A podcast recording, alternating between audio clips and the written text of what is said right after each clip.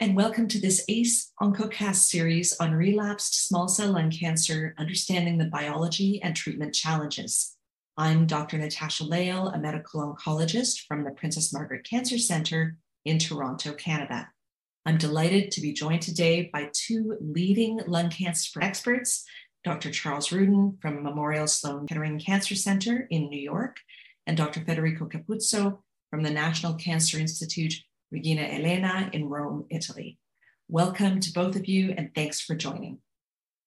In today's ACE OncoCast, we will discuss the current standard of care for extensive stage small cell lung cancer patients. Small cell lung cancer, as many of you know, is characterized by aggressive biology, including very rapid tumor growth, early spread and metastasis, and overall a poor prognosis. It's associated with tobacco exposure, and about two thirds of patients with small cell lung cancer present with extensive stage disease at diagnosis. Until recently, achieving long term survival has been a major challenge. For decades, platinum based chemotherapy was the gold standard, both in early stage and extensive stage. But despite high response rates to chemotherapy, patients progress uh, and even die within months to a year or two years. However, recently, with the introduction of immunotherapy, the treatment paradigm has finally changed for small cell lung cancer, and the landscape continues to change. Dr. Rudin, Charlie, I'm going to start with you. What's the role of immunotherapy in treating extensive stage small cell lung cancer today? What do you do in New York for someone who presents with extensive stage disease, and what influences your treatment decision making? Well, thank you, Natasha. It's a pleasure to be with you this morning. Um, you know, for extensive stage small cell lung cancer, our standard of care has changed. For many years, it was a platinum doublet that is cisplatin or carboplatin together with etoposide typically although in asia there's another regimen that has been used and, and actually within uh, a, a, japanese population shown to be superior which was platinum irinotecan. But certainly for most of the world our backbone chemotherapy regimen is a platinum agent with etoposide. The change that occurred now about four years ago was uh, the addition of PD1 uh, uh, blockade uh, through either atezolizumab or durvalumab in, in, the United States and, and most of the rest of the world. These agents are approved for use together with a platinum doublet. That really uh, represents our backbone regimen now, a three drug regimen platinum etoposide with a PD-L1 antibody.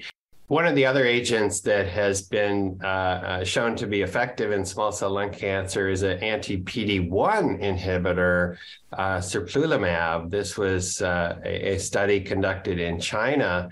Uh, adding this agent to a platinum and etoposide backbone, and, and similarly to the PD-L1 inhibitors, showed a survival advantage that is now approved for use uh, in China.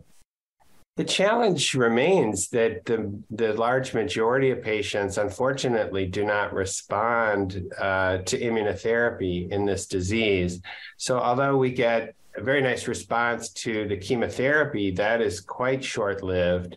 The immunotherapy does lead to, I would call it, transformative benefit in a small subset of patients with extensive stage small cell lung cancer, but probably only about 10% really derive substantial benefit. And, and one of the challenges is that the 90% really don't benefit. So I think one of the real challenges for the field going forward is to figure out why this high tumor mutation burden tumor is so unlikely to be responsive to immunotherapy and what sort of strategies we might develop to extend the benefit, the transformative benefit of immunotherapy from the 10% to the to the broader population. But our standard of care, like yours, uh, and, and like Federico's, would be a platinum doublet with a PD-L1 antibody.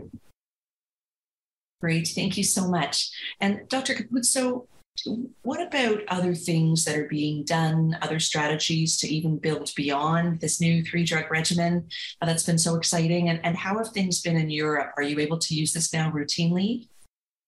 Well, uh, we have uh, the uh, fortunately the treatment of small cell lung cancer is uh, evolving. Now we have immunotherapy in a first line setting that is uh, the standard of care, as already Charles uh, highlighted. Of course, we need to improve the results. There are several new agents under investigation. Unfortunately, some recent trial failed to demonstrate any improvement uh, with some of new agents, and I'm referring specifically to the anti-TIGIT agents. But certainly, we need uh, new strategies for improving uh, the uh, control of the disease uh, in a frontline setting, considering particularly the uh, limited options that we have at the time of failure, so in second line. So clearly, we need uh, new agents and new strategies for controlling the disease. Thanks so much. I'm going to ask you some clinical questions before we get into more of the science. You know, um, when I first started in lung cancer, it seemed all of my patients with small cell lung cancer had some paraneoplastic syndrome. And I always seem to get the patients with the worst neoplastic syndromes. And, you know, SIADH, I think, is something we still see commonly.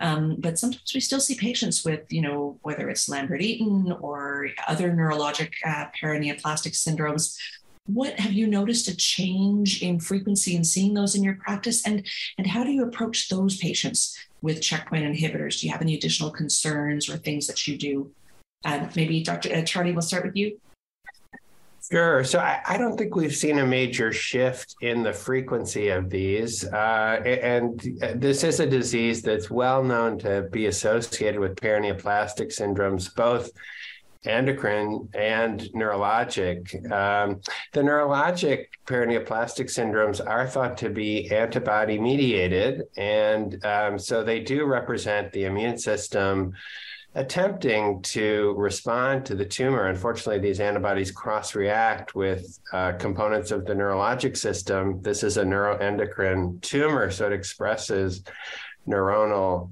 markers. Um, this is an indication that the immune system is capable of, of attacking the tumor. And I think in the early days, we were very worried about bringing immunotherapy to small cell lung cancer, thinking that we may be inducing mm, or, or, or worsening underlying paraneoplastic syndromes. I don't think that's proven to be the case. Uh, and, and, that may be because the antibody mediated toxicities of paraneoplastic syndromes are really B cell mediated, they're antibodies.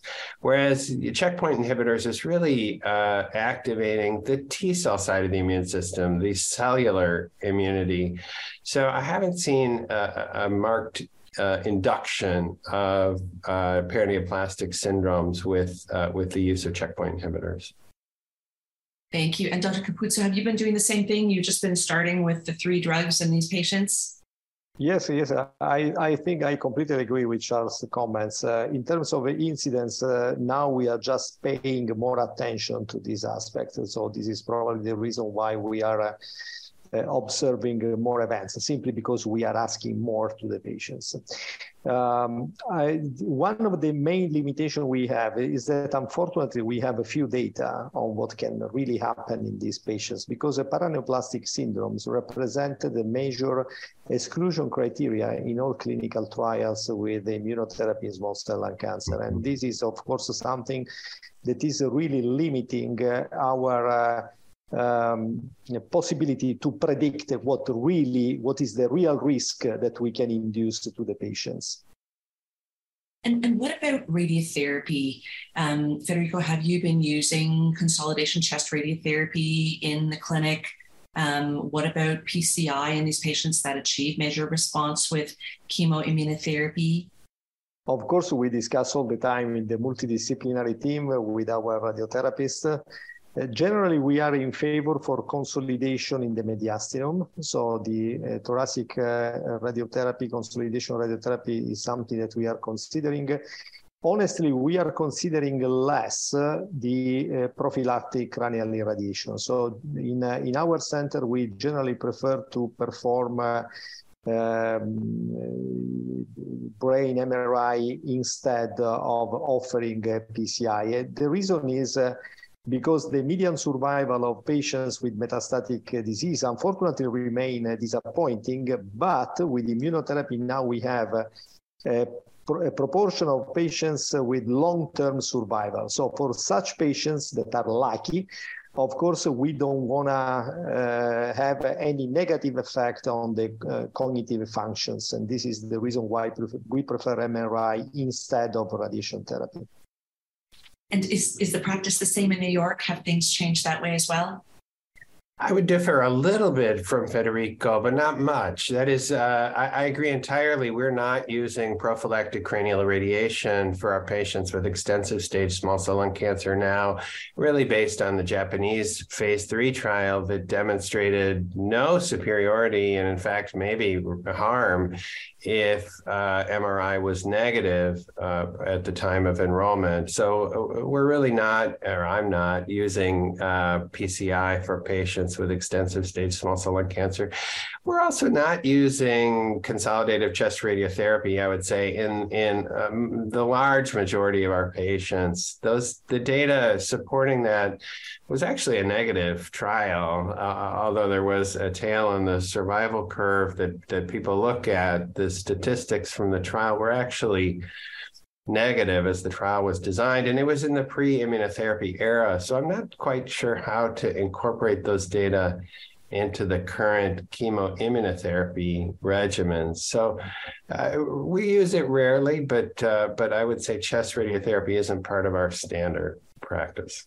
I agree. I, I think in Toronto, we've been doing the same. I think our radiation team was relieved when the Japanese data came out to abandon PCI in extensive stage. So we, we almost never do it now for extensive stage patients.